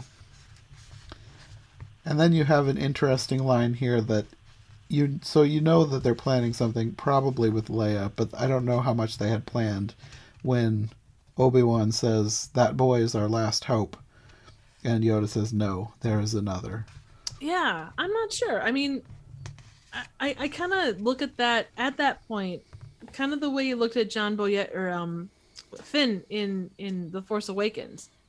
I mean, force sensitive, not force sensitive. You know, because they talk about how well Leia uh, held up to um, torture in the in A New Hope, which Mhm. would you know that extra resilience could definitely play into that. Yeah, I don't know. I always kind of wondered because on one side again you get the kind of well they are, and then on the other side you have well they don't. Was it just over time they decided hey we're going to toss this in? If we don't end up using it, it's no big deal, or was it was it in there from the start? Yeah. And really at this point there's kind of a bunch of people that he could be talking about. Yeah. Because, like, with all the different expanded media stuff, there's other force sensitive people who are either former Jedi's or training to be Jedi's or whatever. Right. Like, there's not like tons of them, but there's a few. So it, he he really could be talking about anybody. I think they're probably going for Leia at this point, yeah. but But you know, at that Yeah. time, being that they really, I mean, you did have. I'm trying to think because there was um a book that talked about kyber crystals, and it it was um Luke and Leia are off on some other planet. I can't think of the name of the book, but it was written right after uh, A New Hope came out, and it was done by Alan. Fo- oh God, I'm not getting that right. I think it was done by Alan Dean Foster, way back. Like it would have been right after A New Hope came out, and I don't they talk a little bit about Leia's like other force users, but they don't really go in depth a lot. But you know, being that that's really all you had at that point as far as like other people. Otherwise, you know, you know, Luke, Leia, and and Han were kind of your big three. yeah, I think he's probably was. I mean, I'm assuming he's talking about Leia, but I would too. I mean, I just for for that time and being the the build up that you'd have to have for any one character. Because I mean, even Lando, it takes some time to build his character. hmm you know you're not gonna just you know the last half of the last movie introduce some random character yeah, it's one of those things that we'll probably never know for sure. yeah yeah exactly or what draft of what thing yeah Yeah. exactly. So back on Bespin, Chewie finds C3PO bits. oh that's so funny that's such a great set of scenes like they play off each other and i know that it's um you know you've got a Wookiee and a you know disassembled robot but god the humor is great I also like that they have these little creatures. uh, They're called Ugnaughts. oh those They've kind of turned up here and there in other things, Mhm. and I I like that they gave one like a really pivotal role in the Mandalorian. Mhm. very much so Expanded them beyond just these silly little pig creatures. that throw around uh, 3PO's head while uh, uh, Chewie loses his mind. Yeah, That's like the greatest game of keep away ever. yeah. so you also have Lando obviously having a thing for Leia. Oh yeah, yeah. Well, considering she is the only woman in the Star Wars universe, Has there was there ever, there there wasn't other than like Aunt Beru. There Um, really hasn't been anybody before this. well, you had a couple ladies like that were doing the radar stuff. Um, you had Mon Mothma in the third one. Um, yeah, but before this, yeah, maybe there was some background people, Yeah, but a few yeah, there really isn't any main characters. No, no, definitely not. I mean, if you look at the original trilogy, like Return of the Jedi was like an absolute explosion of female talent, but before then, you really didn't have much. Yeah. Well, these movies won't won't pass the Bechdel test then. Eh, well, but Leia makes up for it by being an incredibly strong character too, uh, to some That's extent. true. I mean, that doesn't offset the the amount of females, but as far as strong females, I, I mean, yeah, she does do the whole falling for Han thing, and she kisses her brother, but. and I, I don't know. I guess I'm Nobody's not, perfect. Yeah. worse things. Yeah, I'm not sure. Like, I, I haven't. It's been a long time since I've seen the questions of the Bechdel test, but it would be interesting to see where that falls. I think the Bechdel test is only uh, the only qualifications for passing it is two women who talk to each other, not about a man. Oh, well, yeah, the uh, that's not an issue, but she doesn't ever talk to anybody but another guy. Like her whole existence. But oh, I guess she talks. To, does she even talk to Mon Mothma? I don't remember. If I don't talks, remember her talking to Mon Mothma. I don't think she did either. Like, there's a lot of interaction in the, the expanded universe books, but I don't know that she ever Yeah. talks to. I don't know that she ever talks to any any actual women. I mean, unless you know R two D two identifies as female, which I don't think R two D two does. Yeah, most droids don't really have gender, and if they do, they kind of default to male. Yeah, they do. They do very much so. I don't know. I I really don't. Hmm. Unless the garbage pail droid is a is a male is a female, but I'm pretty sure not. That's that would be interesting. Oh God. Vivian the Gonk droid. Oh god. I could have the um when you get to uh Return of the Jedi. The the one um the one that's doing the punishments, it could be like a dominatrix. we'll name that one Gladys. oh, glad it's a dominatrix droid. Okay, Vivian. Gladys is a little psychopathic. anyway, where were we again? uh Lando has a thing for Leia for Leia. Bleh. Lando has a thing for Leia, and then I would think that they're going to um the fancy dinner thing with Vader, right? yeah, because I think this is the point where he invites them to dinner and tells them he just made a deal to keep the Empire out of Bespin. Exactly. And then open the door. There sits Vader. Chewie, bar- Chewie yells really loud, and then Han tries to shoot him. Uh, Vader uh, absorbs the blow, the blows, and then the doors shut. Yeah, and Lando tries to tell them that he didn't have a choice, Yep, and he tries to apologize. doesn't work real well. No, I mean, if somebody just gave you away and then said sorry, I don't think that would. I, don't, I think it would take a little while before you'd be willing to forgive them. I agree. I agree. Would take a couple of days and maybe like a couple boxes of chocolates or something. I'm sorry I gave you away to the Empire. Yep. Do they make Here, Hallmark cards for that? I wonder if there's like a space hallmark in Star Wars. There should be. I mean, Bespin seems like it's a pretty urban place. If they don't have a, a space hallmark, then what's the point of being in the clouds? Well, it seems like something that would probably happen on the Star Wars Holiday Special. Well, they essentially had um uh, I'm not even going to give it away because it's too strange to try and explain. So you're going to have to wait. okay. they don't have Hallmark in space, but they have some other really strange stuff. There's a cooking show that just defies the laws of anything. and it's uh with the um oh what the heck's her name? Um the really tall uh lady from Golden Girls, B Ar- oh Bea Arthur. Yeah, Bea Arthur. No, I'm sorry, that's not right. I'm I'm thinking of those. This is it's with Harvey Korman. It's a cooking show with Harvey Korman. Like from Carol Burnett show? Yes. Harvey Oh, Korman wow. is like he he did he worked overtime on this damn thing. He shows up probably I kid you not, I think in three different sketches and he's like the main attraction of them. So but yeah, he's dressed as a very busty woman or very busty alien woman thing and he's doing a cooking show. And he keeps whipping his head around. There's like a tassel on top of his head and it's just Oh, that's that's actually one of the more normal things in this uh, holiday special because yeah, the things get strange quickly, and often. Yeah. Oof. Wow. Okay. Mm-hmm. You're you're you're actually making me want to see this more. oh yeah. yep. This this is something you need to see. Harvey like I say, Korman as a female alien chef. Yes. Well, not even a chef so much as like a Julia Childs type. So not that she's not that Julia Childs isn't a chef, but like she's not dressed in like the chef's whites with the big fancy hat. I mean, yeah, it, it's. I hate to say it, but I, uh, Santa and the Ice Cream Bunny looks relatively sane compared to the the Star Wars Holiday Special. Oh wow. Yeah, yeah.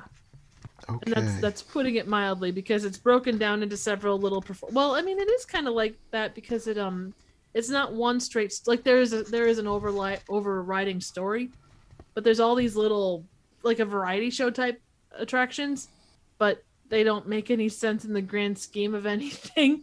It's like the the mm. the writer said, "Hey, you know what? I'm gonna do I'm gonna do a cooking show in this. You know, make it tie back into the plot in some weird way, and it, it's just." Yeah, there's some weird stuff. oh Disney boy. needs to put together a behind the scenes making of of the Star Wars holiday special so mm. we know exactly what went on, like I'm, how this thing came to be. I'm pretty sure that all of those if they ever existed were burned in fire and committed to the to the deepest depths of hell. I want to know where where all these ideas came from. It was the 70s. That's really all you need to know. Anyways. so they're in prison. Chewie is fixing C3PO, and Vader is torturing Han, and Lando is listening to this, of course, feeling bad about what he's done.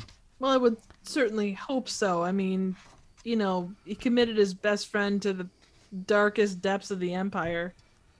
And Vader tells Boba that he can have Han for Jabba the Hutt after he gets Skywalker. And he tells Lando that Leia and Chewie have to stay there and pray I don't alter the deal further. Yes. And he's Vader is planning to freeze Luke, so in order to do this, they're testing this method. I don't know the yeah, carbonite carbon, thing. Yeah, carbon freezing. They're testing it out on Han. Yep, exactly. It's normally used for um, transporting goods that are not, you know, living, breathing human beings. Mm-hmm. And Boba doesn't want to do this because he doesn't want to. He doesn't want him to die because he's worth a lot of money. And Vader tells him that the Empire will compensate him if he dies. Well, that's good to know. At least they are, you know, a government of their word, I guess. nice of them. Oh yeah, hundred percent. I mean, they wouldn't have to deal with you know such you know scum, but they do. So hey, more power. And then, of course, as he's about to be frozen, you get the "I love you, I know" scene. Yes, that's actually there's a little interesting piece of trivia there. Um, in the original script, he was supposed to say, "Just remember that, Leia, because I'll be back." And then he wasn't certain he wanted to come back for a third movie, so he ad libbed the line, "I know." That's a better line, anyways. Even if it wasn't like, even if he didn't have a reason, the other line is kind of clunky. I know is that sounds like Han. yeah. Well, and it's it's what else would you say in that case? I mean, that was the first time they, even though they kissed and they had their flirtations and stuff, that's really the first time where they truly acknowledged that love. Mm-hmm. But I do find it funny, like he wasn't sure if he wanted to come back, so he had, or so the legend is that he ad libbed that line because he didn't know if he wanted to come back, and he finally got killed off in the first movie, you know, of the third trilogy, you know, however many decades later and then got brought back again. Yes. well, and it's funny because like, and and not to make light, but you know, Leia or uh, Carrie Fisher was all on board and she was having a good time, and then unfortunately passed, and you know. Mm-hmm. And how do you how do you square that? Like, you know, you decide, okay, we're gonna take this person out in this one, that person out in that one, and then the person that was supposed to survive all the way to the end. Yeah. Kind of didn't. Yeah, that's that's one it's... of the most unfortunate things about the sequel trilogy. Oh yeah, uh, and she, I mean, it was so sudden. Yeah. It was so. I just and it brought. I, I don't know for you or if that was the case for you, but you know, you always hear about celebrities dying, and obviously that no none of them live forever. But mm-hmm. like when she passed, it was. Uh, it brought it to light in a way that I hadn't experienced before. I can see that, but I had one that was much earlier when I was a kid. Ah. Oh. Shari Lewis. Oh yeah, I could see that. I loved Shari Lewis and Lamb Chop. Lamb Chop's Play Along was one of my favorite shows. So oh, that was awesome. It was such a good show. When when she died, that was I think that was my first like real celebrity death shock. I guess I shouldn't say that. Like Robin Williams was a big one, but I, I don't know. Like yeah, like yeah. It was such a. I, maybe it was. Well, I guess Robin Williams was unexpected too. I don't know, just there was something different about her passing that just it it struck differently. And mm-hmm. I can't define it beyond that. Yeah. I I think I know what you mean. I I wouldn't know how to define it either. Right, right. So then uh, Car- or, uh Han gets frozen in carbonite and then or he's called Han by uh by Lando. Yeah, sometimes I go back and forth, not meaning to, too. yeah, well, I mean, you can. I mean, they're both perfectly fine ways of saying the name as long as you put the H before the A and then make sure the N is at basically at the end. You're in yes. good shape. Probably another one of those Leia Leia things. Oh, very much. At least you can't screw that up with Luke. Like Luke is pretty straightforward. Yeah, I don't know. You'd have to purposely mess that one up if you wanted to do a different pronunciation. Yeah, very much so. So at this point, this is when Luke is sneaking in, and I think Vader has. Like, is he going to take Leia and Chewie with him at this point? I don't remember exactly what happens here, but they're being dragged away they were supposed to be able to stay on the on Bespin, but then he says, "I'm taking them with me and pray I don't alter the deal further." I think yeah. they're probably using Leia as like a bargaining chip with the rebels. I would assume. Yeah, probably. And probably just because you look at Chewie and you know he's a big, powerful thing, and mm-hmm. I don't know beyond that. But Luke is sneaking in, and they're yelling at him that it's a trap, and R2 is left outside of all this, so he's kind of able to sort of sneak around and escape. Yes, he's a sneaky little dude. yes. But this is where Lando calls Lobot, and then all his guards come in and surround the Empire's goons and set them free. And I love this part, like like uh, Lando takes all of the guns from like the stormtrooper from the bad guys, and he hands like half of them to Leia. He's just like, here, hold this. here, here's all the guns. so yeah, I mean what I say. I'm sorry. and then like he takes the cuffs off of Chewie and Chewie automatically strangles him and he's like, just trying to help great. It's so great. yeah. So Han is being loaded onto the ship, the Slave One, and Lando says that there's still a chance to save him, but that's the last we see of him for now. Yep. And I gotta say, and this is so random, but when Lando and and the, all of them are trying to escape, and Leia runs by and she's wearing like normal 80s heels I don't know why, but that always struck me as so funny. Like you're in this futuristic place, you know, in a galaxy far, far away, and yet she's wearing heels while running. I don't think I ever noticed that. I'll have to look closer next time I watch it. well, and when the first time I saw it before they, so that was one of the changes. Um, while they're running through the corridors of of Cloud City, all the places where you see like the sunset and stuff. And originally those were just white walls. Mm-hmm. That was one of the upgrades. Yep, exactly. So like you notice because it's like right there. Mm-hmm. Now you can be distracted by the stuff in the background. So. So R2, since he was able to kind of escape all this, he helps them escape, and Lando ends up going with them. And while they're all escaping the Empire, Luke is battling with Vader.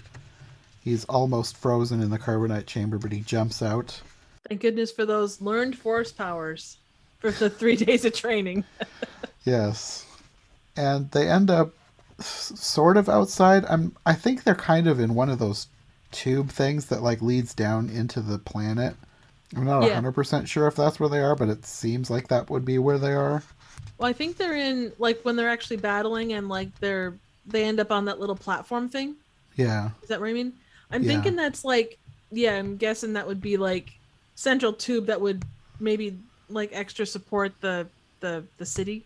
Yeah. I'm not I'm not They never 100% really sure. I'm just it. kind of assuming. Well, it's like, you know, in any movie set in space, you know, someone hits a button and five things happen. You know, it's it's it's an un it's a this ooh, look, it's a cool space thing type of thing. Mhm. So, at least that was always my assumption with it. Yeah. So, yeah, they're on the platform and this is where Luke is it's his turn to lose something. it's his hand chopped off. At least it wasn't his whole arm. I mean, you know, That's true. they had to negotiate it in his contract that he wouldn't lose his whole arm. And this is where you have Vader trying to get him to join. If only you knew the power of the dark side. Yes. Come to the dark side, we have cookies. And then, of course, the whole exchange Obi Wan never told you what happened to your father. Yes. He told me enough. He told me you killed him. No, I am your father. Yep. And the famously flubbed line, which I did earlier on, not Luke, I am your father. Yes. We're not in the Mandela Effect universe or whatever they say it is. yeah, yeah. Well, it happens to a lot of lines. Like uh, Casablanca had that. Um, oh, there were a couple of others, and I can't remember which ones they were. Anyway, Yeah. so the the one thing that I find kind of funny is like if during the original scene the line spoken was that he killed his father, Luke's reaction doesn't really make a whole lot of sense. no. Well, and Luke knew. Just they didn't tell. I think he's. I think Luke was the only one that knew. Oh, okay. so like director knew, writer knew, Luke knew.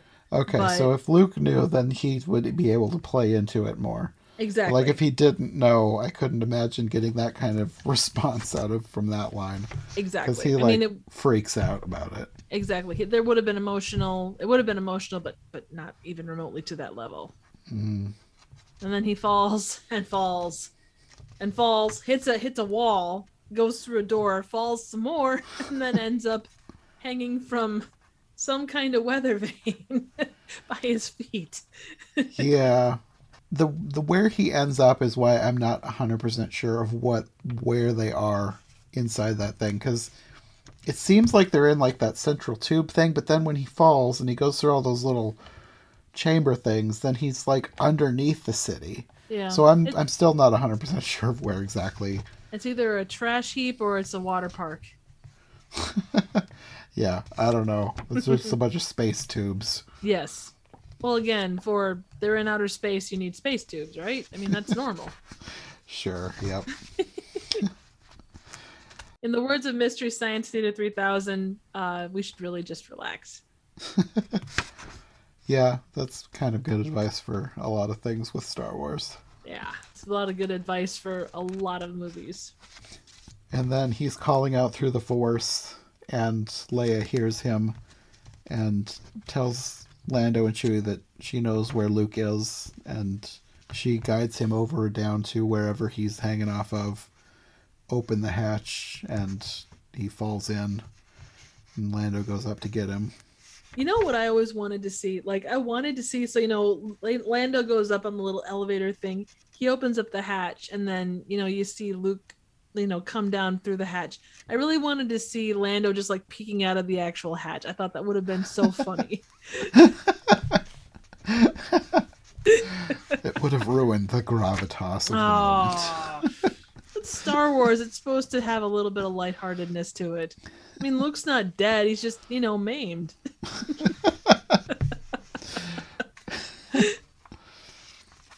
so they're all back in the Millennium Falcon. They still don't have a hyperdrive. They're getting attacked. R2, I think he knows what's going on. He's the one, he's trying to fix it. And then you have the line from C3PO I'm standing here in pieces and you're having delusions of grandeur. oh god. And then uh, R2 um, says that he heard from the city that the the hyperdrive wasn't fixed and then he's and then 3PO said something to the extent of don't be talking to, you know, rogue systems like that or something something along those lines. Their banter like couple for the ages like, you know, Romeo and Juliet can go away. You know, the best couple in the history of cinema is 3PO and R2D2. Yeah. Like they squabble like such an old married couple. It's great. so R2 fixes the hyperdrive. They escape. R2 ends up in a hole. they're able to rejoin the rebels and Lando and Chewie set out for Tatooine. They're going to try and find Han while Luke is recovering and Leia is tending to him. Yep. And then you get that iconic shot of them looking out of the window. Oh, it's so great. The only thing I, I, I want to know is like, they're looking at a galaxy. What are they looking at? Because like galaxy that of far, far away, or a long time ago in a gal in, in far, far away. But like, did they leave the galaxy so that they're able to see it? I would assume they're just looking at another galaxy, like they're looking at another giant star cluster galaxy from wherever they are. Because like you can, you can see. You know, I'm not sure how that works. Yeah, because like galaxies, they are not close. Like they are not close at all. They they cannot be close. No. Because then they'd start sucking into each other and either destroy each other or just become one galaxy. I would imagine that from a practical perspective, it was probably just a really awesome visual. But yeah. yeah, point taken. They didn't really think about that, did they? it's like sound in outer space. It doesn't really work very well. Yeah, and I tried looking it up, like like searching for like what is the galaxy at the end of Empire Strikes Back, and like I don't think there's really an answer. Because no, other sure people not. online were asking that question too. Oh, interesting. So I'm not the only one who's had this thought. There's there's like guesses and like the the only thing that anyone guessed that made sense was and I don't know if this is a real thing, but they're talking like there's something like a mini galaxy. And I don't know if that's something that like actually exists or if that's something that exists in the Star Wars universe because apparently they've they've named like some kind of mini galaxy in some other piece of Star Wars media, and I don't remember which one. I don't have the page up because this is like a month ago that I was looking all this up. Ah. So that might be the answer. It's some sort of mini galaxy that's like at the edge of the actual galaxy or maybe within the galaxy, but it's not like an actual galaxy because that would be impossible. Right because I know like like the Hubble is taking taking pictures of all kinds of galaxies being seen in like one shot. You can count, you know, there's however many dozens of galaxies that appear. But as far as being able to do what they did, I'm not sure. I guess I had always assumed it was like maybe an exploded star or something, but not a galaxy. But the galaxy makes much more sense. It goes to show you how much attention I paid. Mm-hmm. okay, I just looked it up again. the The thing that pops up, the main thing that people are guessing, and this is from Reddit. This isn't like something that like there's no Wikipedia right, entrance right. on this. Is the Rishi Maze, which is a neighboring dwarf galaxy. Oh, cool. So that's not like an official answer, but that's like apparently the generally accepted answer. Right. Well, in Wikipedia, people they take, or sorry, uh, Reddit people tend to take that stuff seriously. Like they don't screw around. So I guess that's as close as we're going to get for now, unless they decide to actually add, answer that somewhere. Yeah, and I feel like I've heard of the Rishi Maze, but I don't remember from where. I know I've heard the name. Right. So yeah. Well, it's like um the uh, is it the Maw Cluster or the Kessel Run? Like mm-hmm. there is there's a whole set of books around. There's a planet is Kessel. It's a spice colony where like it's it's a prison, but they they mine spice. Mm-hmm. I don't. I think it's just called spice. But to get to it, you have to go through this um, series of black holes that exist, and there's one specific route that keeps you safe. Otherwise, you get sucked into one of these black holes. Mm-hmm. So obviously, we need a we need a movie like Solo, but something that just explores whatever the Rishi maze is. Yeah, exactly. so we get an answer like we got for the Kessel Run. Yes, agreed.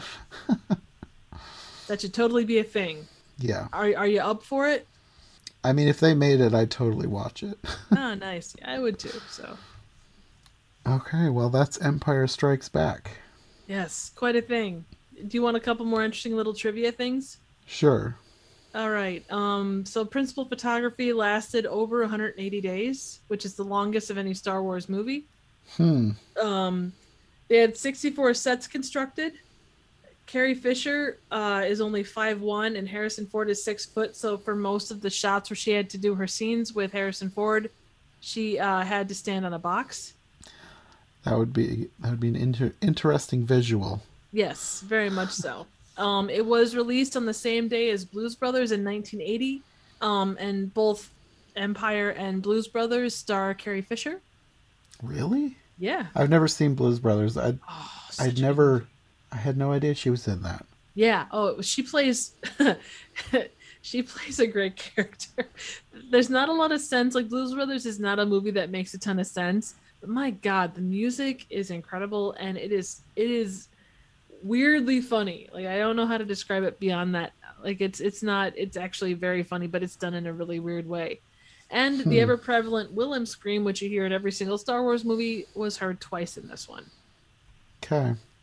Yeah they they like to stick that sometimes into the shows too. Sometimes i'll I'll be pretty sure I hear it like in the background of a scene. Oh yeah. Well, history of the Wilhelm scream itself is really interesting, but yeah, that's definitely it's it comes up in weird places. It truly does.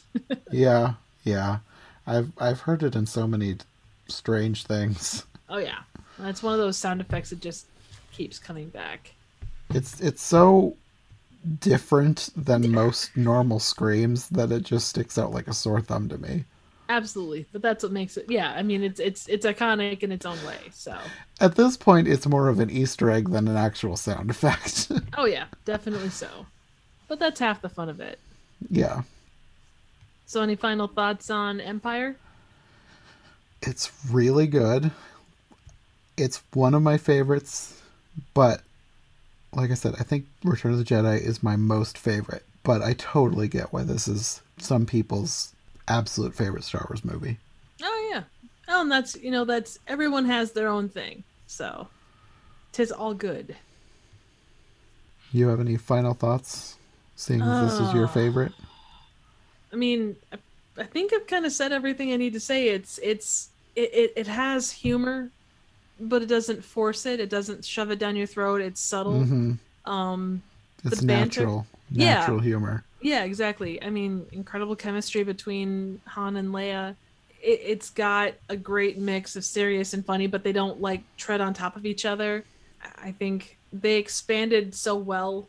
It was it was a perfect number two movie. Like it didn't overshadow A New Hope, but it didn't mm-hmm. like underwhelm. I, I I'd say it does top New, A New Hope as far as being a little bit better, but yeah. not a ton. I mean, the original trilogy is all pretty pretty solid in how it approaches stuff. Mm-hmm. Um, you know, the visual, the practical effects are incredible. You've got a lot of great lines, iconic characters.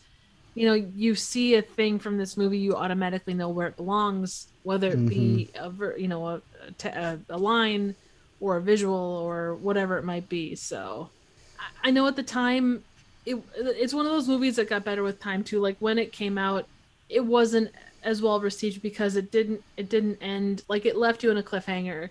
Mm-hmm. It um it, it didn't it didn't end happy by any stretch. Yeah. Um, you know, it, it left a lot to be wondering what was coming next, and I, I think it it was more appreciated with time.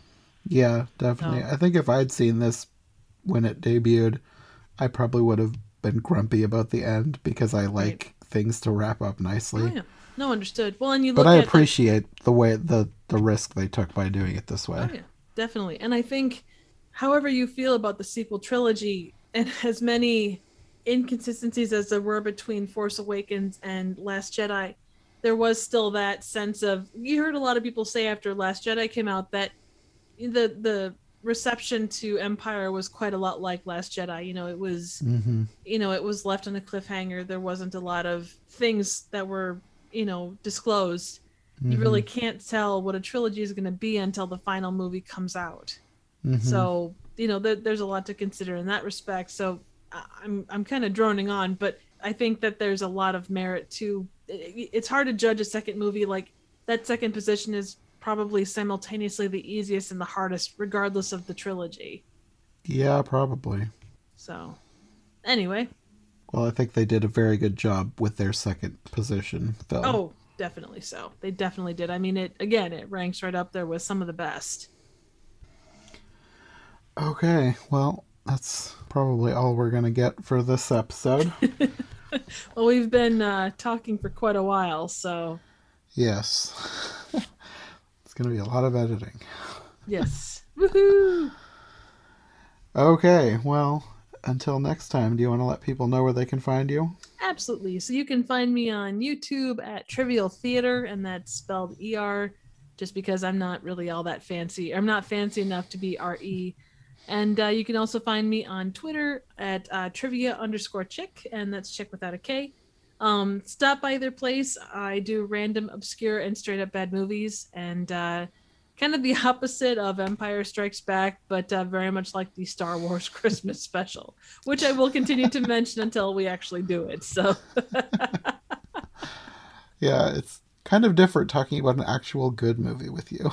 Oh, absolutely. Well, I, I hope I've done an okay job of talking actual decent movies. Yes. no, it's a nice change of pace. Yes, very much so. Okay, well, at some point we'll be back with Return of the Jedi. Woohoo! So we'll see you then. always good to be here.